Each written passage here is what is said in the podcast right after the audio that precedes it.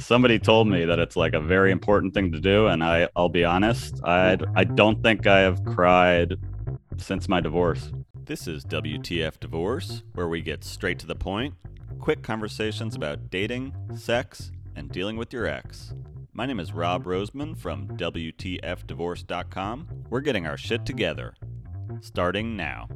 I love crying, I gotta say. And it's like I've actually figured out how to use it as a tool. So like when I feel it, I can just do it and then get through it, which is actually really good. And then there are times where it leads to, you know, something else bigger that I'm feeling that feels really good too.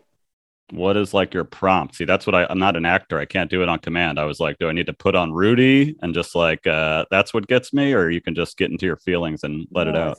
I mean, music certainly helps me a lot. It certainly helps me a lot.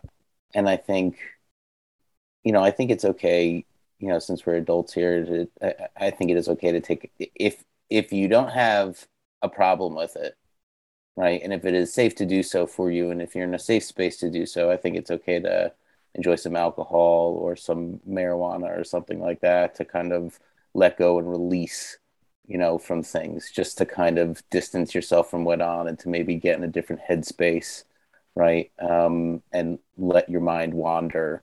Um, because if you go through something that does need to trigger a good cry and can trigger a good cry, then you should let that out.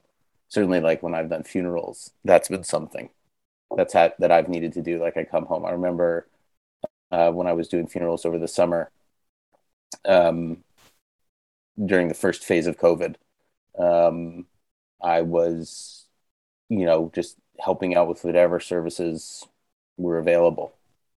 And there was a young family uh, in which uh, a baby died. Uh, and so I remember, um, you know, that was really tough. Um, and so coming home and just feeling really upset about it and needing to just kind of let it out. And that's what I did. You know, I put on some music and one thing led to another. I didn't know when it was going to happen. I just kind of laid back and I had some bourbon too, which was really good. I hadn't had some in a long time, and that got me a little drunk. And I just kind of laid back, and then one thing led to another, and you know, different emotions came. There was anger with it too, and so I felt that, and there was sort of a lot of sadness too. But then the, yeah, I might just have to start going to funerals. People I don't even know. That could that's be the way to do it. Definitely, just go to funerals and just be like, "Oh man, life sucks." Ah. Yeah.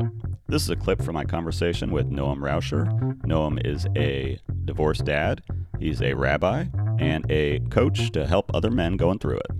You can find Noam on Google and all social media at Noam Raucher. That's N O A M R A U C H E R.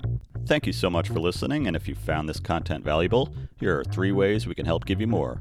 One, go to WTFdivorce.com and enter your email to get the newest content. Two, share it with a divorced friend who you think it could help.